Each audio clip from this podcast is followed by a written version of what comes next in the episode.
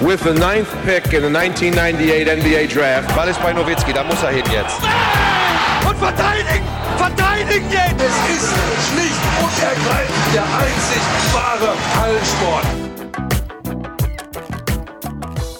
Und über den wollen wir reden in einem Basketball.de Podcast. Mein Name ist Manuel Baraniak, Chefredakteur von Basketball.de. Und mein Name ist Jörg Bären und ich habe schon meinen Kandidaten für den MSPP gefunden. Das musst du mir jetzt erklären, was das ist. das ist der Most Surprising Playoff Performer. Oh. Zu dem kommen wir bestimmt gleich noch. Sehr gut. Ja, Playoff Performer, wir begrüßen euch zu einer neuen Ausgabe unseres BBL Festivals. Klar, es gibt zwei Headliner, wir befinden uns mitten in den BBL Playoff Halbfinals. Zwei Serien, zweimal steht es 2 zu 1, jetzt wo wir aufnehmen ähm, am Donnerstagabend. Wir sprechen über die Serien Alba Berlin gegen Ratio vom Ulm und die MAP Riesen Ludwigsburg gegen FC Bayern München. Bevor wir da kommen und Jörg sein äh, Most Surprising Playoff Performer kühlt, ganz schön Mega Zungenbrecher. Mega Zungenbrecher. Ähm, Gibt es auf der Mainstage ein paar Wechsel. Ähm, ja, sehr aktuell Michael Michalak, der Topscorer der BBL in dieser Saison, der wechselt zu einem, ja, dem besten Offensivteam. Das passt ja sehr gut zu den EW Baskets Oldenburg. Das nur so zu nennen, ähm, über die ganzen Wechsel, vielleicht ist mal ein Off-Season-Thema, da wollen wir gar nicht jetzt wirklich ins Detail gehen, aber ein anderer Wechsel, der uns dann vielleicht doch noch mehr überrascht hat oder wo wir denken, da lohnt es sich noch mehr über ihn zu sprechen, Jörg, ist ähm, Thomas Isalo. Ja, geht zu den Telekom Baskets Bonn, die jetzt eigentlich kein Euroleague-Kaliber-Team sind eigentlich, oder? Aber ähm, ja. Kein, kein Eurocup-Kaliber-Team. Ähm, ich weiß noch, dass wir damals darüber gesprochen hatten, als es feststand, ja, Isalo äh, wird Kreuzheim definitiv verlassen, Sebastian Klein wird sein Nachfolger sein. Ähm, zu dem Zeitpunkt aber eben noch nicht die Katze aus dem Sack war ja, wo, wohin wird die Reise denn nun gehen für ihn und seinen Bruder ja letzten Endes, die gibt es ja, ja einfach nur im Tandem, was ja Sinn macht. Ähm, und da waren wir uns irgendwie ziemlich sicher, so ja, es wird, es geht definitiv Richtung irgendwas Eurocup, Eurocup aufwärts. Und jetzt äh, eben Bonn und äh, da muss man sagen, ist den Rheinländern äh, ein echt, echt dicker äh, Fisch äh, wie heißt es? Äh, Fisch ins. In Finnisch? ein finnischer Fisch. Fisch ins Netz gegangen? Äh, ins, ins, Netz gegangen, genau, danke. Ich bin kein, kein Angler, deswegen war mir die Formulierung nicht so geläufig. Aber leider war, war, war sicherlich eine dicke Überraschung, weil ähm, außer all denjenigen, die da ganz nah dran waren an der Situation, haben damit wahrscheinlich die allerwenigsten gerechnet. Hm, ja, na, für mich auch überraschend. Ähm, also erstmal finde ich erstmal cool, wenn man so den Kreisheimer Basketball vor allem der letzten zwei Jahre betrachtet, finde ich es erstmal aus neutraler Sicht auch schön, dass eben der Coach bleibt in der Liga. Ich hätte auch nicht damit gerechnet, also als wir damals nur diese Frage, oder ich hätte damals die Frage aufgestellt, als wir auch über die Hamburg Towers gesprochen hatten und da ja auch mit Petro Kaisen aufstrebender junger Coach Europas ist, ähm, so wer der beiden denn am ehesten U-League-Kaliber-Team coachen wird. Ähm, klar, Euroleague-Kaliber-Team, da soll es jetzt nicht nur gleich um direkt Euroleague-Teams gehen, das wäre auch ein zu großer Schritt wahrscheinlich und die, die Plätze sind natürlich auch arg begrenzt, aber es gibt ja auch genügend Teams, die sich im Eurocup oder in der Champions League tummeln, die zumindest ähm, in diese Kaliber-Bezeichnung äh, passen. Das, das hatte ich damals gemeint, aber klar, ähm, ja, als ich mir dann auch so überlegte, okay, warum macht denn Isalo vielleicht diesen Schritt? Also ich denke mal, die infrastrukturellen Bedingungen sind trotzdem, also wenn wir jetzt mal das sportlich natürlich mal ausklammern, einfach ne, wie Kralsheim in den letzten Jahren performt, ebenso Bonn, werden da besser sein. Ich denke mal, da wird das Etat für Spielerverpflichtungen höher sein als bei den Merlins. Hm, vielleicht ist es auch für Isel natürlich auch mal insofern ein nächster Schritt, weil er da einfach mit anderen Spielern arbeiten kann. Wenn man sich vor allem die letzten beiden Jahre betrachtet, wie da die Spielakquise vonstatten ging, war es ja meistens schon dieser Typ Spieler, ne, junger Spieler und oder aus vorher eher einer unterklassigen Liga. Da gibt es ja Mengen Beispiele von Akteuren, die aus Österreich, aus Finnland, aus Dänemark kamen. Ähm, und da hat Isolo natürlich gezeigt, um jetzt schon mal ja, ein bisschen weiter zu Überlegungen, wie er da solche Spieler formen kann, individuell weiterentwickeln kann und auch aus diesem ja, eher unterklassigen Ligen, in Anführungszeichen, Spielern eben Kader, Stil formen kann, dass die eben auch auf BBL-Niveau auf jeden Fall ja, performen können oder sogar mehr als das.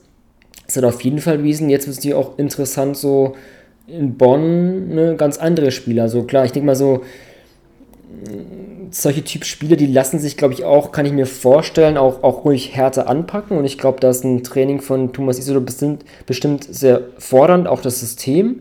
Ähm, da ist natürlich dann auch, wenn man dann mit anderen Spielern arbeitet, muss man halt abwarten, ne? wie, wie, wie die so da, darauf reagieren.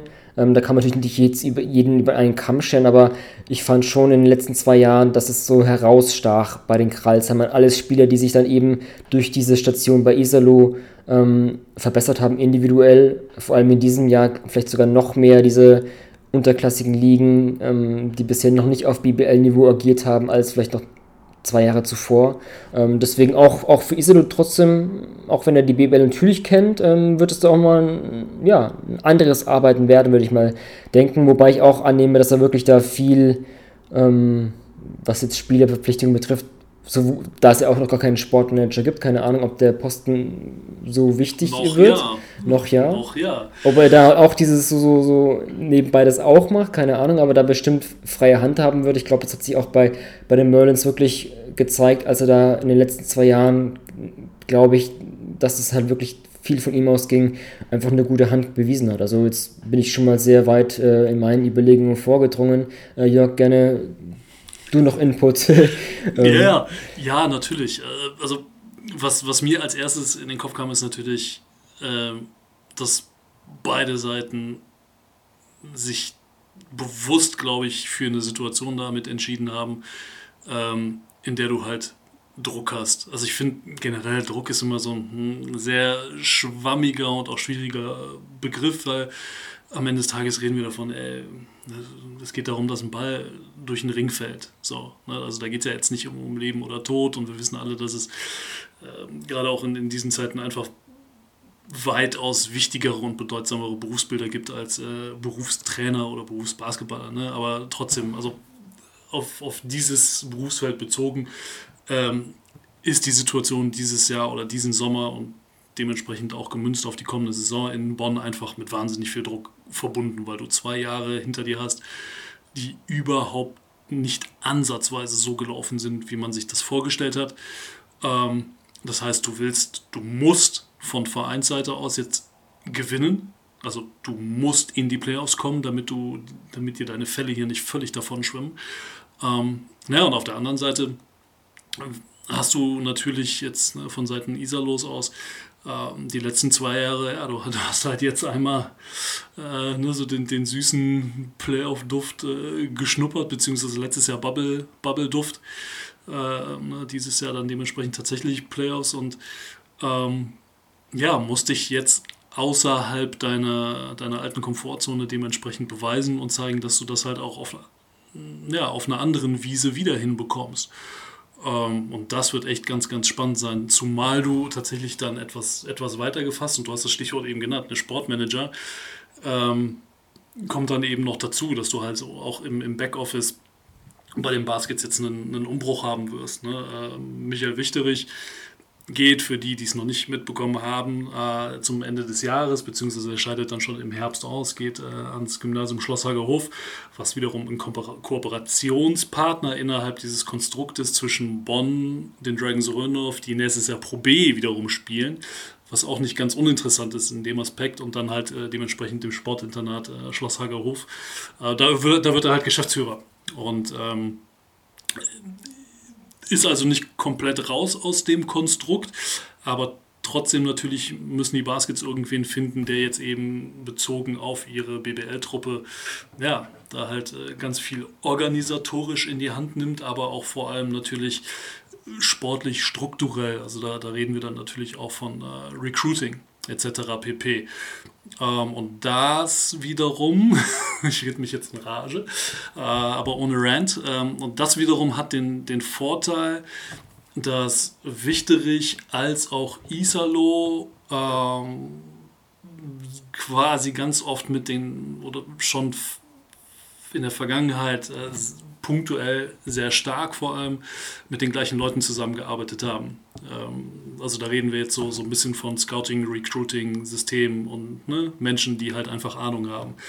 Das wiederum tatsächlich könnte ein Vorteil sein, gerade jetzt so in dieser Übergangsphase Isalo kommt, Wichterich geht dann. Ähm, ob die Baskets tatsächlich am Ende des Tages hingehen werden und diesen Posten des Sportmanagers eins zu eins nachbesetzen, bin ich mir tatsächlich mittlerweile fast gar nicht mehr so ganz sicher. Ich könnte mir tatsächlich auch vorstellen, dass die Isalo-Brüder so diesen rein sportlichen Teil ähm, einen Großteil mit übernehmen und abfedern werden und dass man dann dementsprechend für, für den rein organisatorischen Part äh, jemand anderes noch mit ins Boot holt. Aber das ist tatsächlich jetzt äh, nur, nur ein reiner, reiner fiktiver äh, Gedanke und so ein, so ein, ganz, viel, ganz viel Bauchgefühl, ähm, wie, ich mir das, wie ich mir das Konstrukt da oben in der, in der Zukunft vorstellen könnte. Hm, ja.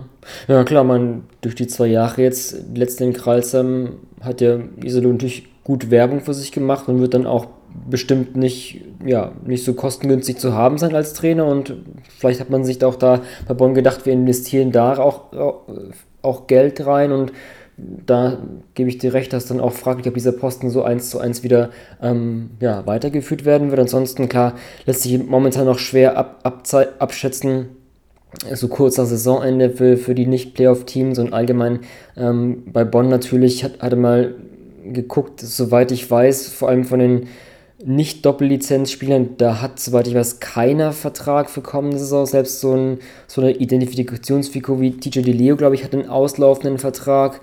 Ähm, da kann es wirklich einen sehr, sehr großen Bruch geben und deswegen ist es natürlich jetzt zum jetzigen Zeitpunkt noch zu schwer abzuschätzen, okay, wo, wohin könnte die Richtung, Richtung gehen in Bonn. Aber ich denke es auch so, dass es auch, ja, so gut die zwei Jahre waren, ähm, vom, vom vergangenen Saison zur jetzigen Saison ist natürlich auch Kontinuität trotzdem in Kreilsheim gewesen, auf den deutschen Positionen so ein bisschen. Ähm, auch wenn natürlich dann wieder ein großer Kaderumbruch war, aber auch ähm, Isolo kannte natürlich dann auch die Situation in Kreilsheim und jetzt eine ganz neue Situation. Da wird es auch am Anfang bestimmt erstmal darum gehen, auch sich daran einzugewöhnen. Und, und ähm, deswegen bin ich auch gespannt, wie erfolgreich dieses erste Jahr vor allem jetzt sein kann. Er hat ja einen Zweijahresvertrag unterschrieben.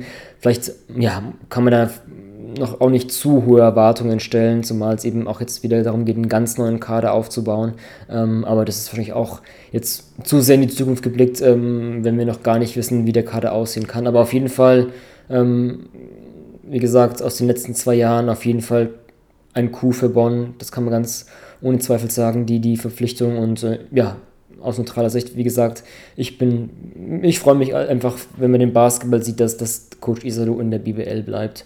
Ähm ja, absolut. Also die Frage ist halt, sehen wir dann auch tatsächlich diesen in Anführungsstrichen alten Kreuzheimer Basketball zukünftig in Bonn? Ne? Oder, oder ist das also eine andere Dimension, aber sehen wir da so einen ähnlichen Stilwandel vielleicht wie bei äh, Trinkieri Bamberg, Trinkieri München? Hm. Das ist ja, ja auch, ne? du hast zwar den gleichen Coach, aber ja. das ist so, äh, also die, diese Mannschaften sind ja 0,0 miteinander zu vergleichen. Hm. Das macht einen guten ähm, Coach natürlich aus, dass er mit unterschiedlichen ja, natürlich, Spielern. Ja. Ähm, also äh, Hot Take, äh, der vielleicht gar nicht so hot sein wird, aber ähm, ich sage, die Leo und Bab bleiben in Bonn. Ah, okay. So, und das wäre definitiv schon mal eine Foundation, mit der du was anfangen kannst.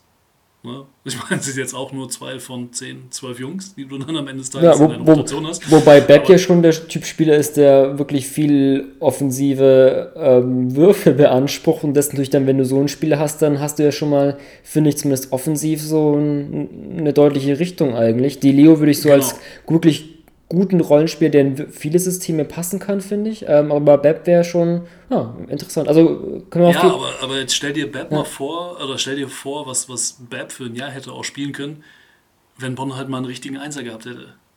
Also durchgehend einen richtigen Einser. Also ja, sie haben es ja hinten raus dann mit Hamilton, mit der Nachverpflichtung, haben sie das ja also halbwegs abgefedert. Aber stell dir mal vor, du hast mal einen richtigen, richtigen Einser. Ne, ganz egal, ob das jetzt ein, so ein, so ein Scoring-Einser wie Trable Haynes ist, der dann aber trotzdem einfach seine Leute findet, ne? oder ob du, äh, ich sag jetzt mal so, so eine ganz krasse Variante, äh, Jared Jordan 2.0 hast. 0 Punkte, 16 Assists, alles schon gesehen. Ne, ja, gibt's ja. Ähm, ja. Ne? Also stell dir vor, also was das dann auch wieder für eine, also weil viele von den Würfen, die Bab letztes Jahr äh, hat nehmen müssen, ja teilweise auch einfach, das, das waren ja auch echt Kackwürfe, weil er sich die jedes Mal irgendwie selber erarbeiten musste und da viel zu viel Energie verschwendet hat. Ne? Aber stell dir vor, du hast ihn eben nicht als, als auch nicht als primären Ballhändler oder als, als dein Ballhändler 1.5, sondern ey, du kannst den, du kannst den abseits des Balls durch die Blöcke jagen, du kannst ihn als Decoy benutzen und du weißt ganz genau, ey, ne, wenn der halt frei ist, dann hast du jemanden, der ihn findet und dann kriegt er richtig hochprozentige Looks. Naja, und wenn er halt nicht frei ist, dann ne, hast du dementsprechend trotzdem die, die Defense beschäftigt und findest dann dementsprechend äh, Optionen B, C und D. Also das, das wiederum ähm, könnte ich mir als sehr, sehr spannendes Element da äh, vorstellen. Wie gesagt, vorausgesetzt, Isalo findet wieder, wieder einen guten Einser. Hm. Aber ich finde, ja, ich finde, das ist schon ein Hot Take und ich ähm, nagel ich da gerne drauf fest, vielleicht mal im Laufe der Offseason, wenn wir dann ähm, vielleicht mal über ja, einige Verpflichtungen sprechen, ob es soweit gekommen ist, finde ich interessant. Ähm, ja, ich denke mal, das ist soweit unsere ersten Gedanken Jörg, über, über Bonn und Isalo. Hm. Auf jeden Fall spannende Sache. Dann lass uns jetzt dann doch wieder zum ja, aktuellen Basketball kommen. Die zwei Playoff-Serien. Ja, wir sprechen jetzt am Donnerstagabend. Wir haben beide gerade das dritte Spiel zwischen Ulm und Berlin angesehen. Deswegen wollen wir auch da als erstes einsteigen. Hm, ja, zwei Serien, zweimal 2 zu 1. Deswegen, Jörg, an dich einfach die Frage: Ja, warum führt denn Berlin, wenn wir jetzt die gesamte Serie betrachten, eigentlich gerade 2 zu 1 gegen Ulm? weil sie einfach unfassbar gut darin sind, Ausfälle zu kompensieren.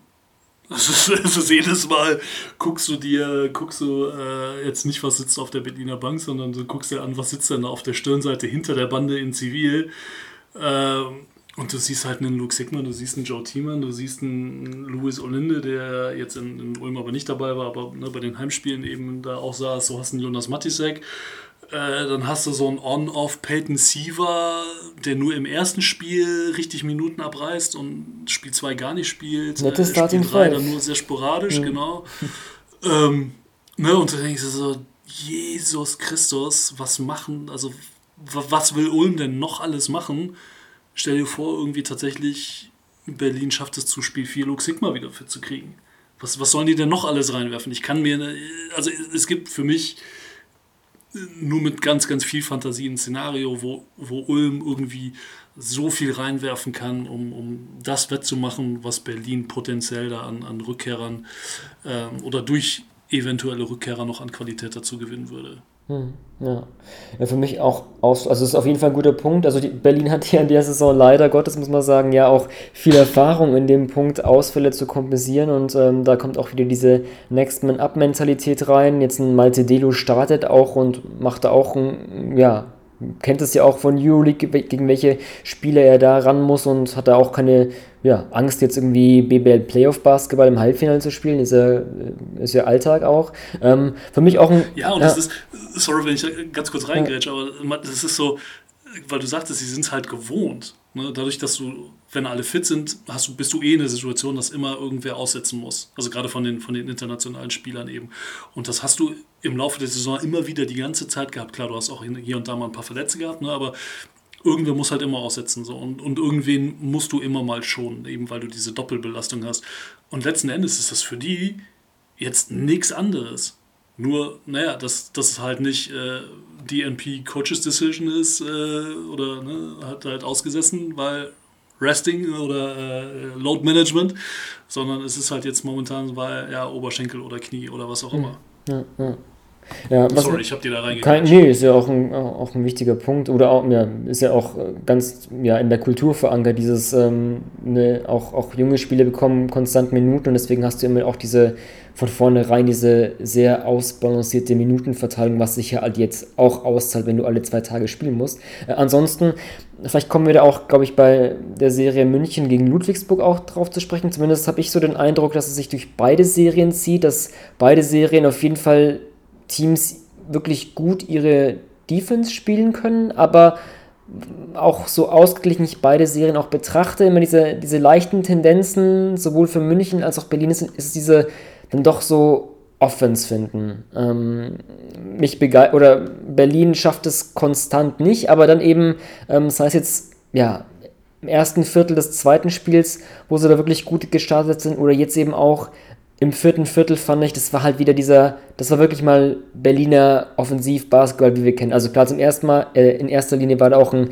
wirklich krass aufspielender Maudolo, der wirklich enorm viel Spaß macht, äh, wenn er tanzt, würde Marco Baldi sagen, ähm, wie er da wieder den, den Pull-Up-Dreier trifft oder auch in, der, in die Zone zieht und da wirklich das ganze Arsenal an, an Moves, an Swag auspackt. Das ist wirklich schön anzusehen und nicht nur schön anzusehen, sondern auch enorm effizient momentan. Ich glaube, dieses 21 äh, Punkte, 7 Assists, 0 Turnover, 8 von 10 aus dem Feld, das ist eine krasse Vorstellung.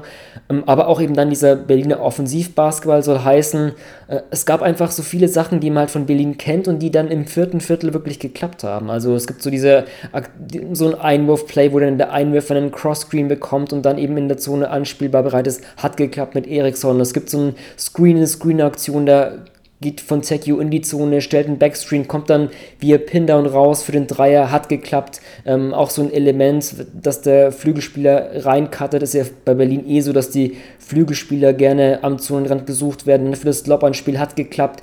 Die schnellen Dreier, ein Outlet-Pass von Maudolo zu Fontecchio, der bekommt einen Screen, Dreier drin, nach Offensiv-Rebound gleich Eriksson. Genau diese ganzen Facetten, die wir vom Berliner Basketball eben kennen, diese Off-Screen-Aktionen, diese schnellen Würfe, dass du wirklich auch, auch nach Korberfolg des Gegners gerne machen. Das hat halt im vierten Viertel endlich mal geklappt, weil Ulm machte das davor eigentlich ganz gut, aber irgendwann, ja, hat dann die, die, ist dann der Berliner Basketball trotzdem irgendwie rausgeploppt, obwohl ich ja auch konstant, muss ich sagen, jetzt nicht so überzeugt bin. Ich finde es eine ziemlich ausgeglichene Serie und beide Teams, finde ich, ähm, schaffen es vor allem defensiv, äh, den Gegner jeweils Sachen zu nehmen, wo sie gut sind, aber die 2 zu 1 Führung, so knapp sie auch ist, ähm, war halt für mich vor allem, okay, wenn dann die, die Berliner Offensiv, Offensive doch mal rollt, dann war das bisher der, der kleine Vorteil für die Albatros und deswegen das 2 zu 1. Ja, ja. ja ich finde, sie lesen die Defense, also die, sie, sie, Klammer auf die Berliner, lesen die Ulmer Defense besser als andersrum. Also genau diese Sachen, die du, die du beschrieben hast. Ich finde, äh, dass sie Ulm extrem gut gescoutet, gescoutet haben und sie wissen auch, was dann so diese kleinen äh, Makroanpassungen im Laufe eines Spiels sind. Sie wissen ganz genau irgendwann, okay, ne, wie, wie gehen sie über die Blöcke oder wie verhalten sie sich bei, bei, pardon, bei, äh, bei Screens eben Off-Ball und, und was machen sie auf der Weak Side und, und wer sinkt wann, wie, wohin ab und wer rotiert wann, wie, wo. Und dementsprechend darauf aufbauen, wie können wir das für unsere Offense nutzen, indem wir das dann dementsprechend mit der entsprechenden Konterbewegung aushebeln. Und das, das finde ich, macht, äh, macht Berlin extrem stark in, in dieser Serie. Mhm. Tatsächlich. Wobei ich wodurch, sie, wodurch sie dann halt am Ende diese, diese offenen Looks halt auch mhm. bekommen. Mhm, ja. Wobei ich auch die Ulmer Offensive auch, also heute auch wieder am Anfang, ich finde, die haben auch so eine Flexibilität, die da auch gut zum Tragen kam. Also sie haben wirklich dieses Copain Osetkowski äh, das war ja auch beim, beim Sieg in der, in der Crunch enorm entscheidend, wie die der beiden, sei es jetzt Pick and Roll oder auch wie diese vertauschten Rollen, die ich auch in, in meiner Analyse von, von Lakovics äh, Playbook oder, oder Stil da aufgezeigt habe, diese vertauschten Rollen, dass Copain in den Post geht und, und Ossetkowski dann eben draußen wartet, entweder da die Dreier trifft, was er auch dann getan hat bei dem einen Spiel, bei dem Sieg 3 von 6, oder da eben auch gut als Ballverteiler fungieren kann.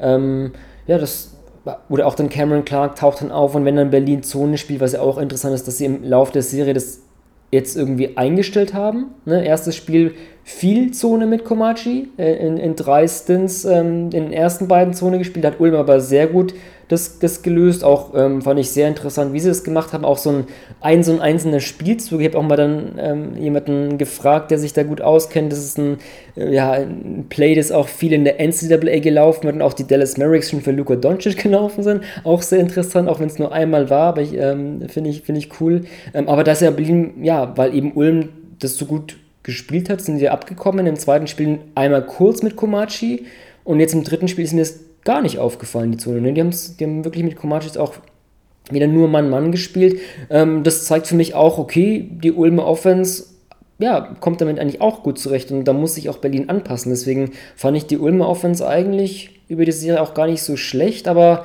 ja, wenn, wenn du 19% Dreier natürlich triffst, vor allem für so ein Team wie Ulm, das ja auch ja, auf Dreier halt einfach, ist. Ja. Genau, was, was zwar nicht eine Live and Die by the Three, aber was schon von sehr davon abhängig ist. Klar, wenn du es halt auch gewohnt bist, dass du, dass du eben viel Punkte von außen erzielst und genau das wird dir dann dementsprechend weggenommen, dieses sehr zentrale Teil deiner, deiner Offense.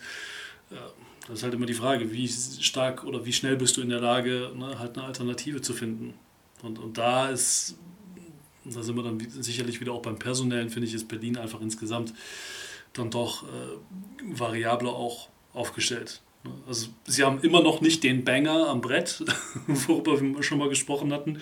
Ähm, aber trotzdem haben sie, haben sie genug Optionen, um halt auch in die Zone zu kommen.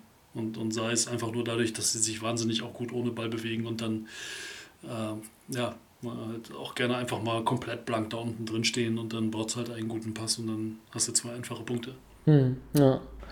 ja. ansonsten auch Dreier, ich fand es auch, ähm, muss ich dann kurz noch mal recherchieren, das war wirklich, ähm, es gab, das war das 54. Pflichtspiel von Andy Obst im Ulmer Trikot, also mal Nationalmannschaft ausgeklammert. Und es war zum ersten Mal in diesen, in den ersten 53 Pflichtspielen hat er immer mindestens einen Dreier getroffen. Jetzt ist die Serie gerissen. Andy Obst geht mal ohne Dreier von der Platte in der BBL, auch, auch krass. Ähm, ja. Das nur. Ja, ich glaube, das steht sinnbildlich dafür, äh, ne, mit, mit was mit was Ulmes da äh, zu tun hat und, und worin sie sich damit am schwersten tun, tatsächlich. Einfach, dass, dass du, äh, also dass dieses Klischee der, äh, ja, der, der, der tougheren Defense in den Playoffs ähm, wird einfach in, letzten Endes ja auch in beiden Serien ein Stück weit, äh, wird einfach nochmal bestätigt, tatsächlich.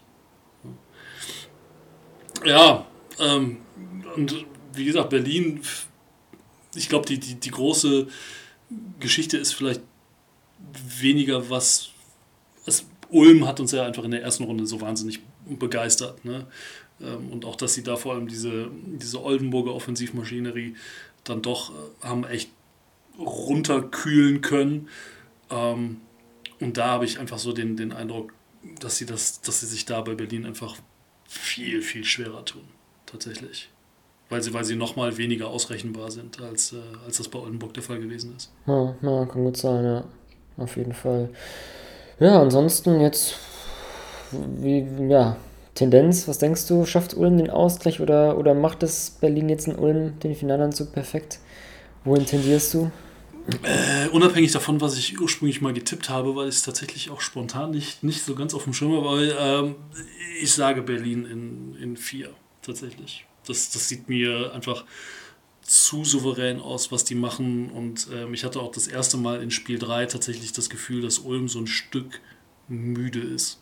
Also gerade in der Phase, als Berlin da in dem, im letzten Viertel, ähm, ja, so ein richtiger Run war es ja noch nicht mal. Ne? Es war halt einfach so dieser Berliner Basketball, so dieser, wo ich es an anderer Stelle schon mal gesagt habe, so dieser konstante Druck, so dass du permanent als Gegner, du musst immer aufmerksam sein, ganz egal ob jetzt offensiv oder defensiv, du musst immer, wenn, du selber die, die Pocket in der Hand hast, musst du, musst du einfach gucken, dass du diesem, diesem defensiven Druck standhältst. Und wenn du halt selber Defense spielst, musst du schauen, dass du, du hast so viele Puzzleteilchen auf dem Feld, äh, denen du denen du Aufmerksamkeit schenken musst. Und das macht sich auf Dauer einfach bemerkbar. Und, und dadurch ist Berlin dann im letzten Viertel so davon gezogen und da machte Ulm tatsächlich dann ähm, auf mich echt erstmals einen richtig müden Eindruck.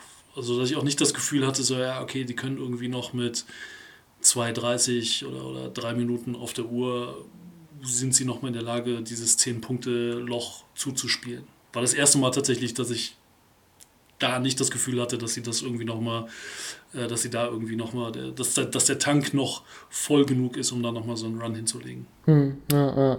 ja, ich finde auch so, fand ich auch interessant, so ne, Granger jetzt als Starter und wenn dann Copain in den Post geht, hat er da eigentlich jetzt nicht ein Mismatch, wie er das vielleicht, wenn er gegen Maudolo oder Peyton Siva ran muss, weil er da auf jeden Fall die physischen Größenvorteile hatte. Da fand ich auch interessant, dass, dass das auf jeden Fall eine Ulmer Offensivstärke ist, aber mit Granger nimmst du das den Ulmern noch so ein bisschen. Auch, auch Lemmers in der Defense gegen Ossetkowski finde ich auch ganz gut.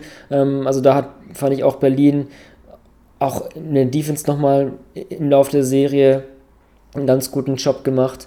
Ähm, ja, ich fand auch zwar, es war für mich schon offensichtlich, wenn Berlin wirklich Halbfeld-Basketball spielen muss, dass da häufig auch ja so ein Luke Sigma einfach ne, als, als, als dieser Point Forward, Point Center, Point Big Man ist ähm, schon extrem fehlt.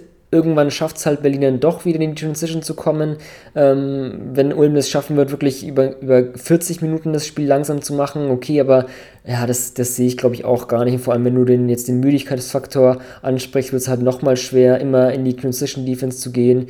Ähm, also ich hatte auch sogar vor dem Playoff-Start, also vor den Viertelfinals schon ähm, Ulm-Berlin im Halbfinale gesehen und auf ein 3 zu 1 Berlin getippt und da das so ein guter Tipp ist, also ähm, für das, dass ich den halt so weit vorne getätigt habe, so muss ich sagen, das soll jetzt nicht meine Neutralität in Frage stellen, muss ich halt bei dem Tipp natürlich bleiben, ist ja blöd, wenn ich den jetzt irgendwie ähm, dann verwische. Ähm, ja, also zumindest ist auch irgendwie so die Tendenz der ne, über die, die Dauer der drei Spiele geht halt auch einfach in, in die Richtung, also ohne Ulm da irgendwas was wegnehmen zu wollen, aber ähm, ich meine, klar, wir freuen uns, wenn sie uns da eines Besseren belehren und äh, wir am Ende des Tages noch ein Spiel 5 wieder geschenkt bekommen. Ey, alles, alles cool. Ähm, ja, aber Berlin macht, auch, macht einfach auch defensiv so wahnsinnig viel richtig. Ne? Also wir haben ja mehrfach jetzt schon den, den Dreier angesprochen und wenn du, ich sag mal so, wenn, wenn du dann auf Ulmer Seite dir anschaust, dass äh, Dylan Osetkowski dein bester Dreierschütze ist in so einem dritten Spiel, boah, ist das jetzt irgendwie nicht so die Nachricht, die du, die du lesen willst, ne? Wenn dein, wenn dein Big Man mit 2 von 3 vom Feld geht und, äh, und der Rest deiner Truppe ist äh, 3 von 22 zusammengenommen, das ist schon, das ist schon hart ernüchternd am, am Ende des Tages. Und auf der anderen Seite ist das genau das, womit du von Berliner Seite aus total gut leben kannst. Wenn du sagst, weißt du was, ey, Dylan, versuch uns von außen zu schlagen, rotz das Ding halt drauf, dann wissen wir, A, äh, ne, wir können uns auf die anderen konzentrieren, äh, können, können die dicht machen und B, wenn du ihn halt reinmachst, ja, okay, dann, dann geht halt mal einer rein. Dafür fangen wir uns von Andy Obst nicht irgendwie drei, vier Dinger in Folge, weil er jetzt heiß läuft. Plus, naja, wenn er halt dann daneben geht, ey, du als Big Man stehst draußen an der Dreierlinie rum, das heißt, wir können in Ruhe den, den Rebound einsammeln und versuchen, das Spiel schnell zu machen. Was, was Berlin ja dann auch wieder in die Karten spielt. Und ich habe übrigens nochmal nachgeschaut, ich hatte äh, tatsächlich auch Berlin-Ulm 3-1 getippt. Ah. Also von daher äh, sind wir da beide, da wären wir beide mit, mit 3-1 äh, voll auf Kurs. Ja. Wo wir ja unterschiedlicher Meinung waren, Jörg, um vielleicht dann ja, zur anderen Serie zu kommen. München gegen Ludwigsburg oder Ludwigsburg gegen München, so rum ist es richtig. Ähm, Ludwigsburg als Haupttruppenerster. Du hattest ja, glaube ich, 3-2 Ludwigsburg, ich hätte 3-1 für München getippt. Beides kann noch, kann noch eintreten, aber an dich gerne wieder die Frage, ja, auch 2-1 ähm, warum führt denn München 2 zu 1 deiner Meinung nach? Was sticht bei dir raus? Das, ist, das wiederholt sich so ein bisschen wie in der Bamberg-Serie, ne? gefühlt so. Äh, Ludwigsburg kommt nicht dazu, seinen, seinen Ball zu spielen, tatsächlich. Äh, wobei auch da, in München, ich finde so, das ist die, die Parallele äh, zu der anderen Serie. München schafft es eher tatsächlich, Antworten zu finden und und sich an den Gegner zu adaptieren und, und gerade auch offensiv dann dementsprechend die Lösung zu finden, die sie, die sie brauchen. Und auch da hatte ich so ein bisschen den Eindruck, dass, ähm, ja, dass, dass Ludwigsburg phasenweise, hinten raus haben sie es ja dann irgendwie wieder gewuppt bekommen, ne? aber phasenweise in Spiel 3 auch müde wirkten. War zumindest auf war so, zumindest so mein Eindruck. Also das war, vielleicht haben sie auch sich nur eine kurze Auszeit gegönnt, einmal durchgeschnauft und dann am Ende nochmal diesen Run hinzulegen, der am Ende leider Gottes nichts gebracht hat, weil Vlado Lucic einfach Vlado Lucic ist. Ähm, aber, aber das ist so, sie kriegen, also Ludwigsburg bekommt nicht so diesen, diesen Rhythmus aufs Feld. Äh, einfach aber auch tatsächlich zu großen Teilen, weil, weil München ihnen da sehr, sehr viel, sehr, sehr gut wegnimmt, meiner mhm. Meinung nach. Ja, ich sehe es genauso. Also dieses, was ich auch bei Berlin gegen Ulm fand ich ausschlaggebend war, ist es da auch in der Serie, dass einfach, ne, wenn du von Münchner Seite einfach mal Offense brauchst, sie finden irgendwie Optionen, sind da variabel, sei es jetzt irgendwie DJ Sealy, Wade Baldwin, Shishko als Playmaker, was jetzt irgendwie die Eins oder die Ballhänder betrifft, äh, Zipster, Lucic E, ähm, dann auch auf Groß, dann fängt auf einmal Radoschewitsch an, Dreier zu treffen da kommt halt irgendwie, finden sie immer Offensivoptionen, das sehe ich halt bei Ludwigsburg nicht. Also das hatte ich damals, oder was ist damals, in der, in der Viertelfinalserie gegen Bamberg auch schon ein wenig bemängelt, insofern, dass sich die Bamberger Defense da ganz klar für mich ähm, auf, auf so diese Jalen Smith Pick and Rolls und, und Jamal McLean im Post konzentriert hat und da viel weggenommen hat. Und ähm, ja, also klar, wenn da jetzt ein Jordan Hals ausfällt, ist es natürlich extrem schwer für Ludwigsburg dann da Offense zu generieren. Ähm, also JP, John Patrick meinte, ähm, ich glaube, was jetzt nach dem zweiten Spiel, ja, meinte auch, ja, wenn, wenn, wenn Jordan nicht spielt, dann, dann habe ich das Gefühl, dass es keinen Point Guard gibt, der ein System rufen kann. Ähm, auch, auch eine krasse Aussage. Ähm, aber da, ja, dann fällt halt so ein bisschen was auseinander. Und ähm, wir haben Barry Brown gelobt oder auch, auch, auch wichtig natürlich insofern, weil wenn du, wenn es da offensiv stockt, dann brauchst du halt auch mal jemanden, der einfach eins gegen eins geht, aber er findet halt jetzt das erste Spiel ausgenommen noch, noch, noch gar nicht statt. Also wie war es jetzt eins von sieben und eins von acht, glaube ich, in den anderen beiden Spielen, ähm, macht dann zu viel eins gegen fünf, um auch äh, Champ Patrick zu zitieren.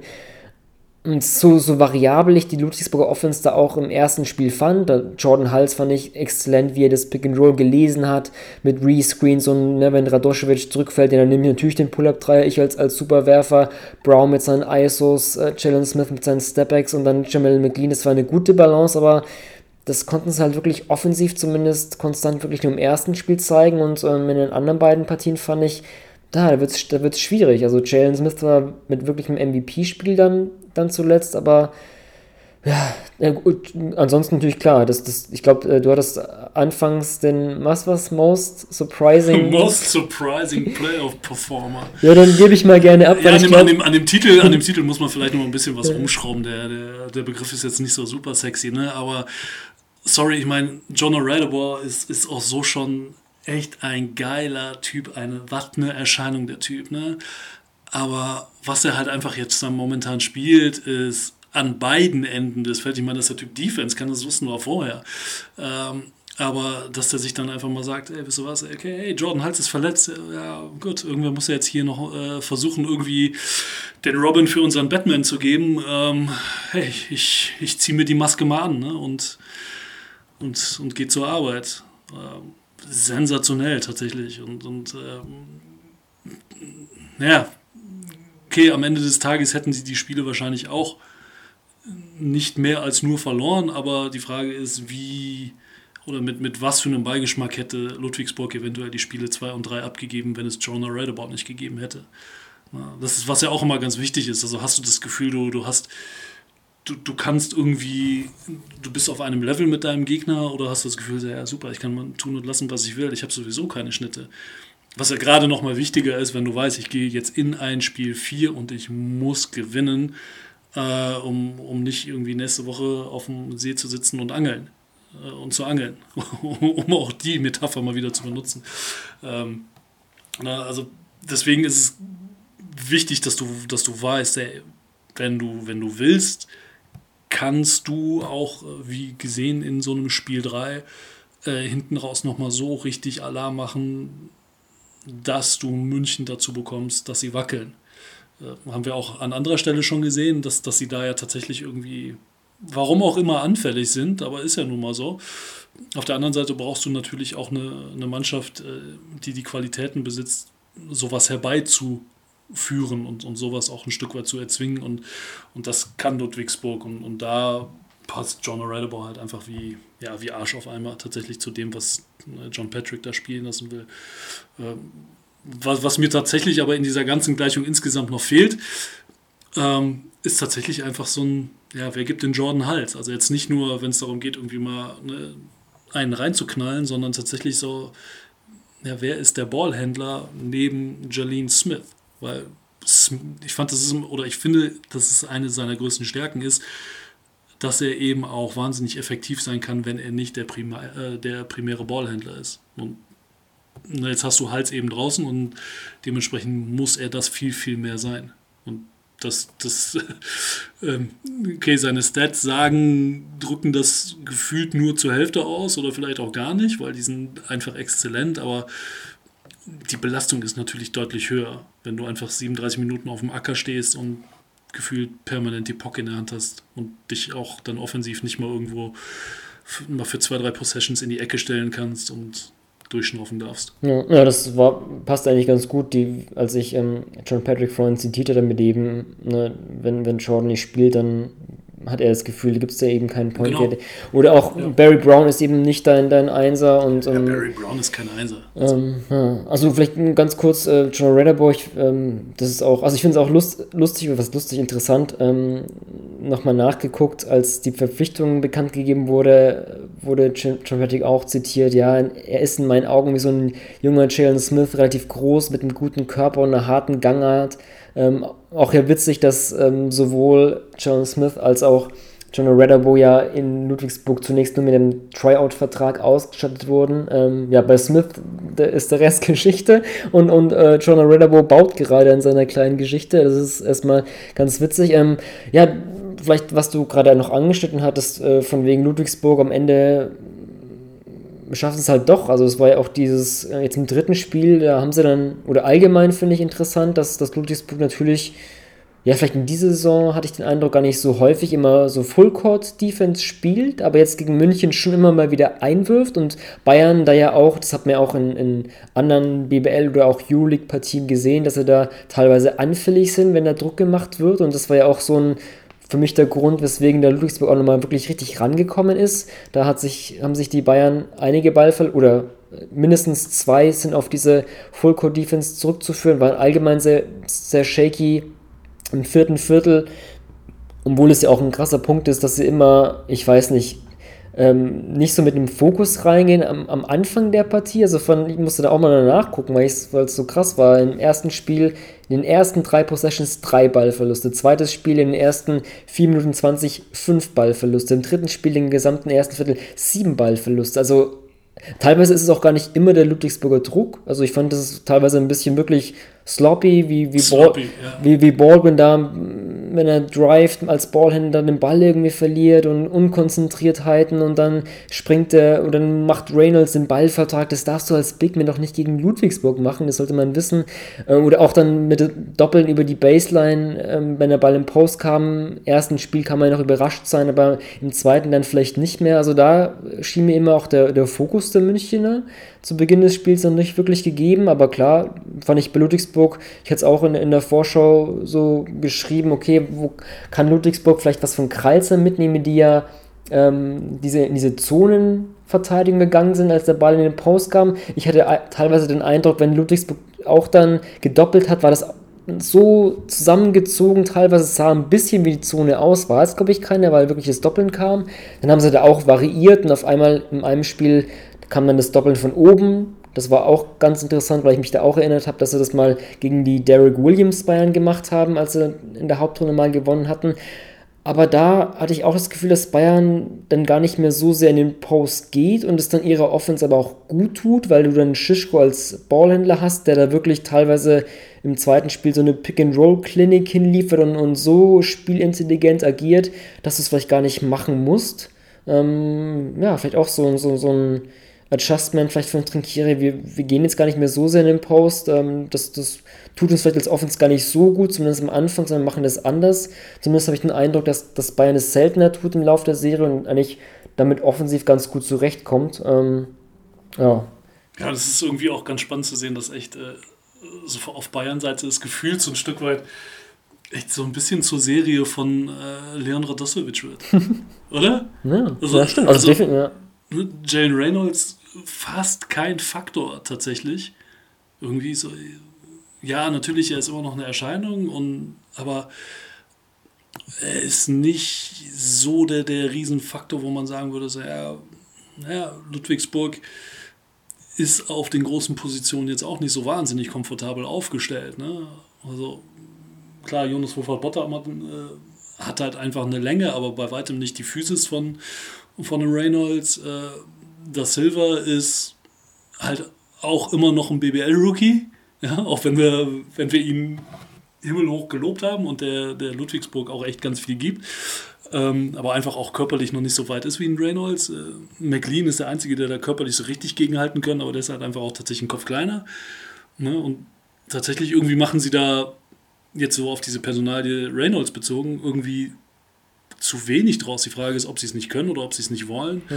Wobei, ähm, ja. Ne, und, da, und, und da Doschewitsch ist, ja. halt, ist halt derjenige, der, der halt irgendwie so in diesen, in diesen Rhythmus der, der Serie irgendwie am besten mit, mit reinpasst gefühlt. Hm. Um da auch gleich einzugreifen, also vielleicht von den Big Men also nur zwischen James Gist und George Johnson wird er rotiert, trinkiere er wirklich gerne, dann nimmt er mal den, mal den, aber wenn du jetzt so mal so die drei, sagen wir mal James Gist, äh, Leon Radoschewitsch und, und Jalen Reynolds betrachtest, da ist halt für mich äh, Reynolds auch der defensiv anfälligste Big Man. Und vor allem hast du halt mit McLean auch auf der Seite des Feldes jemanden, den musst du halt auch defensiv irgendwie, ja, musst du halt bestehen können. Und vielleicht ist das einfach das, das Matchup zumindest dann defensiv für Reynolds dann gar nicht so gut, weswegen er da in der Serie, ich habe mal eben geguckt, nur 13,5 Minuten spielt, ist auch, auch krass.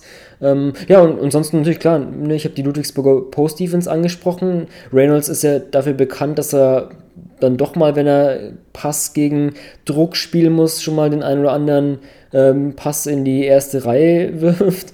Und ähm, da nimmt ihn, glaube ich, Ludwigsburg vielleicht auch, auch ganz gut raus. Und deswegen ist er nicht so der Faktor. Und um da auch noch ähm, Jörg, wieder an dich abzugeben und eine Anschlussfrage, da du gerade schon Radoschewitsch ansprichst, ähm, die deutschen Rotationen, das war so vor Pokal und vor den Playoffs so, glaube ich, eine Frage, die wir hier im Podcast auch aufgestellt haben. Hm? Ist das eine Schwachstelle für München? Aber wie, wie findest du denn jetzt, vor allem jetzt in der Lupus-Serie, eigentlich so die, die deutsche Rotation von den Bayern? Weil ich bin jetzt eigentlich, ja, ich sehe die gar nicht so sehr schwach, wie ich eigentlich vielleicht vermutet hätte. Nee, ich äh, tatsächlich auch nicht. Also mhm. ich bin auch ähm, sehr positiv angetan von dem, was, äh, was Robin Meister spielt. Genau, ja. Ne, das hat echt, das hat richtig, richtig Energie, das hat richtig Drive, das hat äh, Hand und Fuß bei vielem, was er, was er da macht. Ähm, na gut, ich meine, Paul Zipser haben wir schon in der, in der Viertelfinalserie auch rausgestellt. Das ist so, ja, ne, wenn es darum geht, so wer könnte denn der Man sein in, in München, äh, ist er definitiv einer, der, den man da definitiv nennen muss. Ähm, ja, und gut, Radoschewitsch zählt ja letzten Endes auch ne, zu, der, zu der deutschen Rotation. Also von daher, so, dann, dann hast du genau die drei es ist, äh, das ist schon mal eine, eine ganze Menge wert, definitiv. So, jetzt hast du äh, Nijadjedovic noch zurück.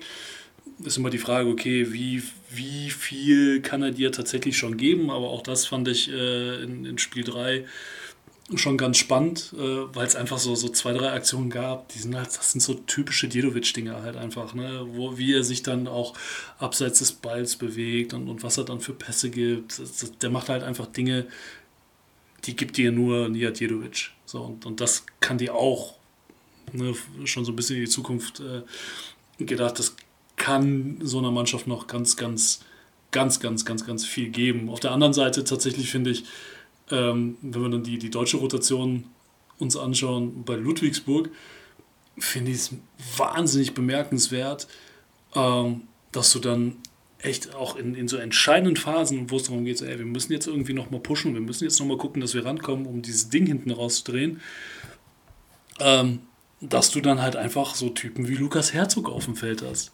Finde ich unfassbar gut, tatsächlich.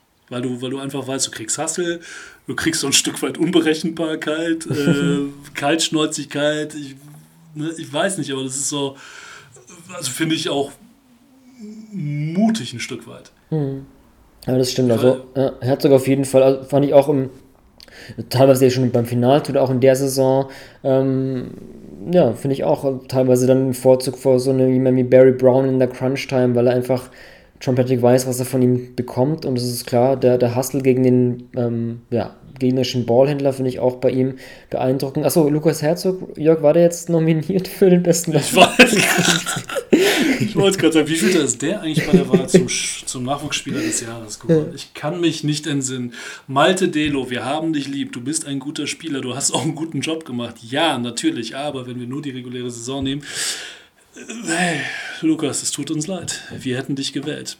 Nein, aber ich meine, er hat sich das verdient und das ist letzten Endes ähm, ein Zeugnis davon, einfach wie in Ludwigsburg, und das, das hat sich ja kontinuierlich über die letzten Jahre einfach entwickelt, ähm, dass tatsächlich äh, du in einem Konstrukt, was immer mehr darauf abgezielt ist oder, oder sich immerhin mehr, immer mehr dahin entwickelt hast, dass du weißt, ey, du kannst richtig oben reinschießen, du kannst, du kannst um Titel mitspielen, ernsthaft um Titel mitspielen und du schaffst es trotzdem, eben weil du in den Jahren davor schon so gut gearbeitet hast und dir einen Unterbau und einen Unterbau etabliert hast und eine Struktur etabliert hast, die es einfach jungen Spielern ermöglicht, äh, sich zu entwickeln, dass du dann sagen kannst, weißt du was, ey, die Jungs sind ready und wir schmeißen die da rein.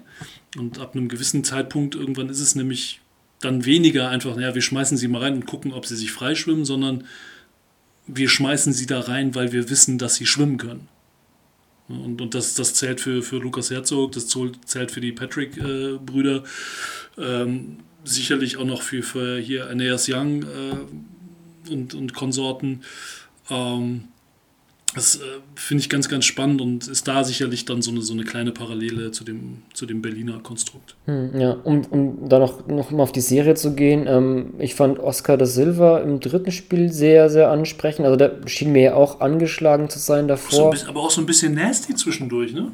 Also insgesamt, also beide, beide Teams äh, merkst du richtig langsam, okay, ist, wir, müssen, wir müssen nicht die besten Freunde sein. Was ich, was ich sehr geil finde tatsächlich, wenn es auch mal so ein bisschen ein bisschen rough wird. Tatsächlich. Ja, was auch für, also, für, für beide Seiten ja dann auch immer noch mal so ein, ähm, ja, einfach so ein, so ein Gradmesser ist. Das stimmt. Wobei das, das auch, auch bei Berlin-Oldenburg eigentlich vor allem, wenn ich da so die Dylan Osetkowski Step-Over-Aktion oder, oder Komachis Daumen, der auch sehr hyped war.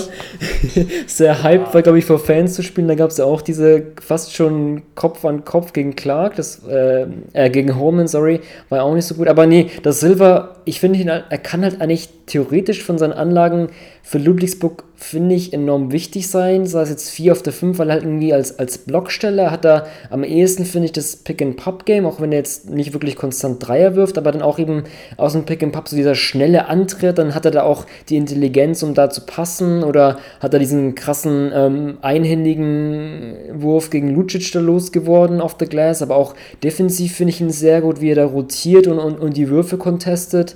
Ähm, das fand ich bei Basilba wirklich im dritten Spiel sehr gut und ähm, das wäre für Ludwigsburg eigentlich so wichtig, weil er halt auf der 5 so stark McLean ist. Er hat halt McLean, finde ich, auch wenn er jetzt einen Dreier ab und zu trifft, aber für mich ist er einfach trotzdem kein, kein Volume-Shooter. Ist er dann nicht, finde ich, McLean mit Physis am Post am besten aufgehoben und Wobe ist halt offensiv ja, auch, auch jetzt nicht vielseitig, sagen wir mal so. Deswegen wäre halt der Silver mit dem Skillset, das er hat, eigentlich wirklich eine wichtige Option. Mal gucken, ob er da jetzt nach dem dritten Spiel, ähm, ja, da Auftrieb bekommen hat, ist, ob er fit ist, dass er dann nochmal die restlichen Spiele oder das restliche Spiel, je nachdem, da auch so einen guten Eindruck liefern kann, wie er für mich zumindest äh, in der dritten Partie hatte. Also bin ich auch ganz ja. angetan. Ja, also man, ich glaube, er hat es ja auch im Halbzeitinterview, hat das ja äh, manche auch erwähnt. Es ist halt so, es macht halt Bock in der Heimat zu spielen. Ne? Er ist ja nun mal Münchner, äh, wenn auch IBAM und nicht äh, FC Bayern. Ja, manch einer aber gewinnt in Köln den Euroleague-Titel in seiner Heimat, manch einer spielt in München groß auf. Ist zwar ein bisschen was anderes, aber. ja, ja, aber trotzdem, ne? das ist halt so einfach so, ey, du spielst halt doch in, es ist so deine Stadt halt. Ja, und äh, von daher, klar, wird er, wird er dann nochmal ein Stück weit äh, extra motiviert sein, äh, was mich tatsächlich äh, auch hoffnungsfroh stimmt für Spiel 4. Hm, okay. Also eine, eine Sache noch, bevor wir dann auch ja, auf einen kurzen Tipp kommen, zumindest im Spiel, äh, was bei München natürlich heraussticht, muss man noch kurz erwähnen, weil es einfach nicht normal ist oder nicht in deren eigentliche Saison passt, ist der Dreier. Ähm, also die haben in der, in der Hauptrunde haben sie 35,7% getroffen, das war nur Platz 13 von 18. Und jetzt in den Playoffs werfen sie 46,7. Das ist unter den Playoff-Teams der erste Platz, wäre auch in der Hauptrunde der erste Platz. Und vielleicht da ganz kurz noch, noch mal und, ja. und im Halbfinale, glaube ich, sogar noch mal höher. Ne? Ich glaube, Kann sein. wenn du nur das Halbfinale nimmst, sind es äh, wenn du nur das Halbfinale sind, sind es äh, knapp über 50 sogar. Ja. Ja, ich habe auch die, die Catch and Shoot, also wirklich so dieses, ähm, ne, nicht jetzt um Blöcke laufen, sondern einfach wirklich an der Dreilinie stehen, auf den Pass warten. Da nur eine Zahl, äh, da machen sie 1,7 7 Punkte pro Possession, um mal das einzuordnen. Der Bestwert in der Hauptrunde war Oldenburg mit 1,34 und Bayern hatte eigentlich in der Hauptrunde nur 1,00. Das war kurz vor dem MEC der zweitschlechteste Wert und jetzt ballern die dir so die Dreier um die Ohren. Ähm, also, ist schon, also man muss auch sagen, die, die Spieler, die halt zum Wurf kommen, das sind halt auch die Spieler, die eigentlich auch werfen sollen. Ein Lucic, ein Zipser, ein Sidi. Das schaffen die Bayern halt dann doch irgendwie gut. Auch wenn der Basketball nicht so. Ein, ein Leon Radosovic. Ein 3 von 3, ja genau. 3 von 3. Also auch wenn der Basketball ja, ja wir haben es schon oft angeschnitten, ein bisschen antiquiert darüber kommen mit den Post-Ups, langen Zweiern, aber ähm, ja, sie schaffen es zumindest Phasen, was ist dann doch, dann ist er mal doch die guten Drive and Kick, dank Shishko auch und der Swing, da passt es dann doch wieder und ähm, ja, also die werden die Zahlen nicht, nicht halten können, aber selbst wenn sie ein bisschen runtergehen, ist immer noch überragend und das ist schon krass. Total gut, ja. Ja, ja sie haben halt jetzt echt endlich, endlich, endlich, endlich äh, so ihre basketballerische Identität gefunden, habe ich das Gefühl. Also auch eine, eine, ein klares Rollenverständnis.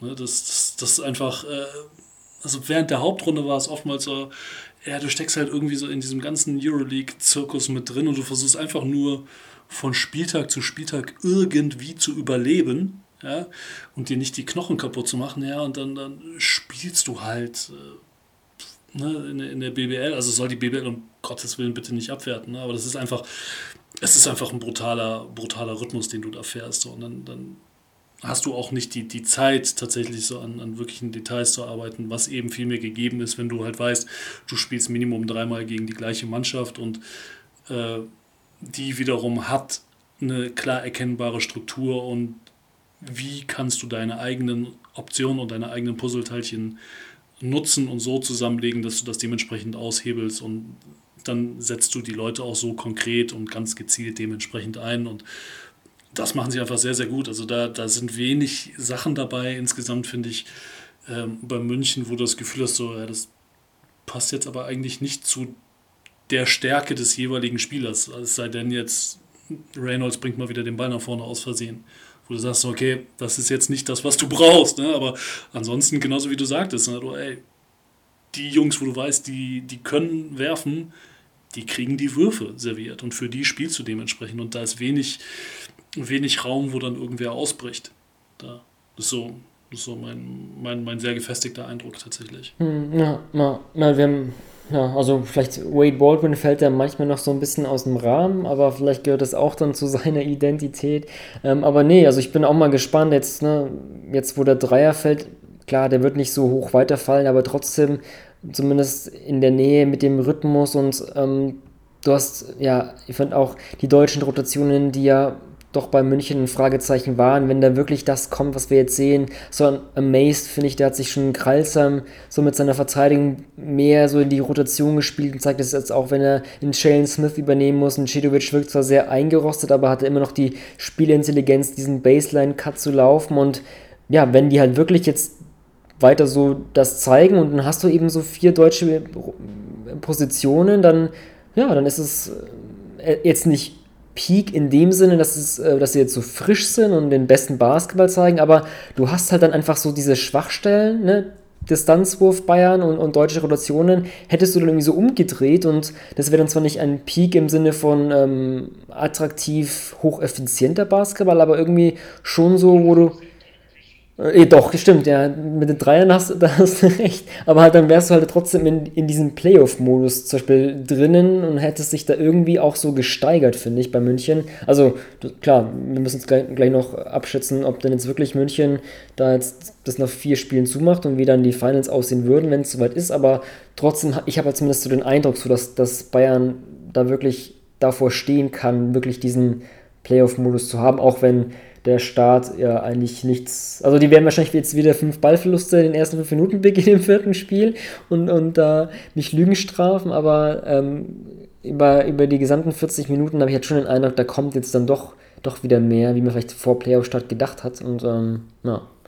Ja, einfach weil du, weil du jetzt auch mehr investieren kannst, ne? weil du eben nicht weißt, okay, du musst die Jungs noch für nächste Woche und die Woche darauf äh, fit haben und schonen und du musst gucken, dass du irgendwie mit den Kräften haushältst, sondern du weißt ganz genau, okay, bis von, von jetzt bis Titel sind es maximal x Spiele, das heißt, du kannst da dementsprechend Vollgas geben und, und du weißt auch ganz genau, okay, ne, je nachdem, wie es bei der anderen Serie aussieht, könntest du dir eventuell sogar noch ein, zwei Tage extra Pause erarbeiten, wenn du das Ding jetzt beispielsweise in vier äh, Spielen dicht machst.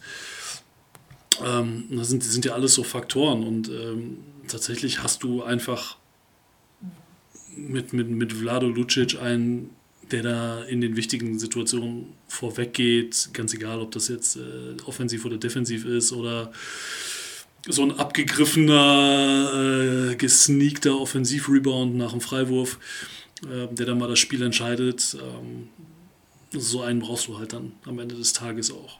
Hm. Ja, gut. Das soweit die Eindrücke, Jörg. Dann vielleicht, ja, Tendenz. Was glaubst du? Lubu Spiel 5 erzwingen oder doch Bayern zumachen? Ich sage Lubu Spiel 5 erzwingen. Ah, weil du hattest ja auch 3-2 Ludwigsburg getippt in der Serie. So sieht's aus. ja. Und äh, Spiel ist erst vorbei, wenn die fette Lady singt, ne? oder so in der Art war das doch. ähm, nein, also nochmal, also, ich sehe da echt eine Parallele tatsächlich zu dieser Bamberg-Serie. Das äh, da war vor Spiel 5 damals gesagt, ja, was braucht es für Ludwigsburg? Ja, sie müssen halt irgendwie so diesen ihren Ludwigsburg-Rhythmus finden. Und den haben sie ja dann tatsächlich in dem fünften Spiel par excellence aufs Parkett gebracht. Ähm, und das braucht es dementsprechend gegen, gegen München jetzt auch. Ähm, tatsächlich, dass sie, dass, sie, dass sie viel mehr zu, zu ihrem Spiel finden.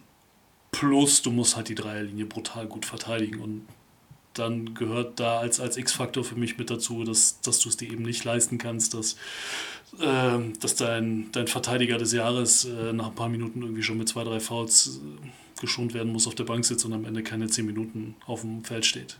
Also sowas darf dir halt einfach nicht passieren. Also das, äh, also wenn, wenn Ludwigsburg äh, da von der exorbitant guten Dreierquote der Bayern eine, eine ganze Scheibe abschneiden kann, dann sehe ich ein fünftes Spiel. Mhm, okay.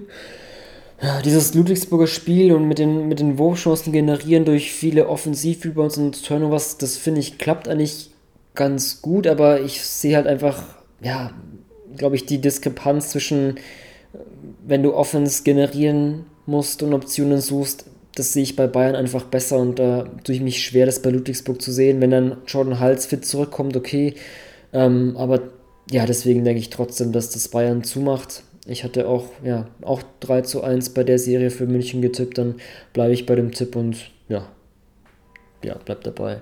Aber ich lasse mich auch für fünfte Spiele bin ich immer zu begeistern. äh, mehr ist es nicht. Ähm, ja. Gut, das soweit, äh, Jörg, unsere Eindrücke äh, von den Halbfinals. Dann werden wir uns bestimmt ähm, ja, in den Finals wiederhören. Mm, ja, die Münchner mit Load Management und, und Season Decisions haben das schon gezeigt. Denn es kommt immer auf das, das, das ja, größere Bild an. Deswegen als Rausschmeißer gibt es mal wieder zur Abwechslung ein Zitat von Andrea Trinchieri. My job is to have in front always the big picture. To see the forest and not the trees. With the ninth pick in the 1998 NBA Draft. Ball ist bei Nowitzki, da muss er hin jetzt. Und verteidigen! Verteidigen jetzt! Es ist schlicht und ergreifend der einzig wahre Hallensport.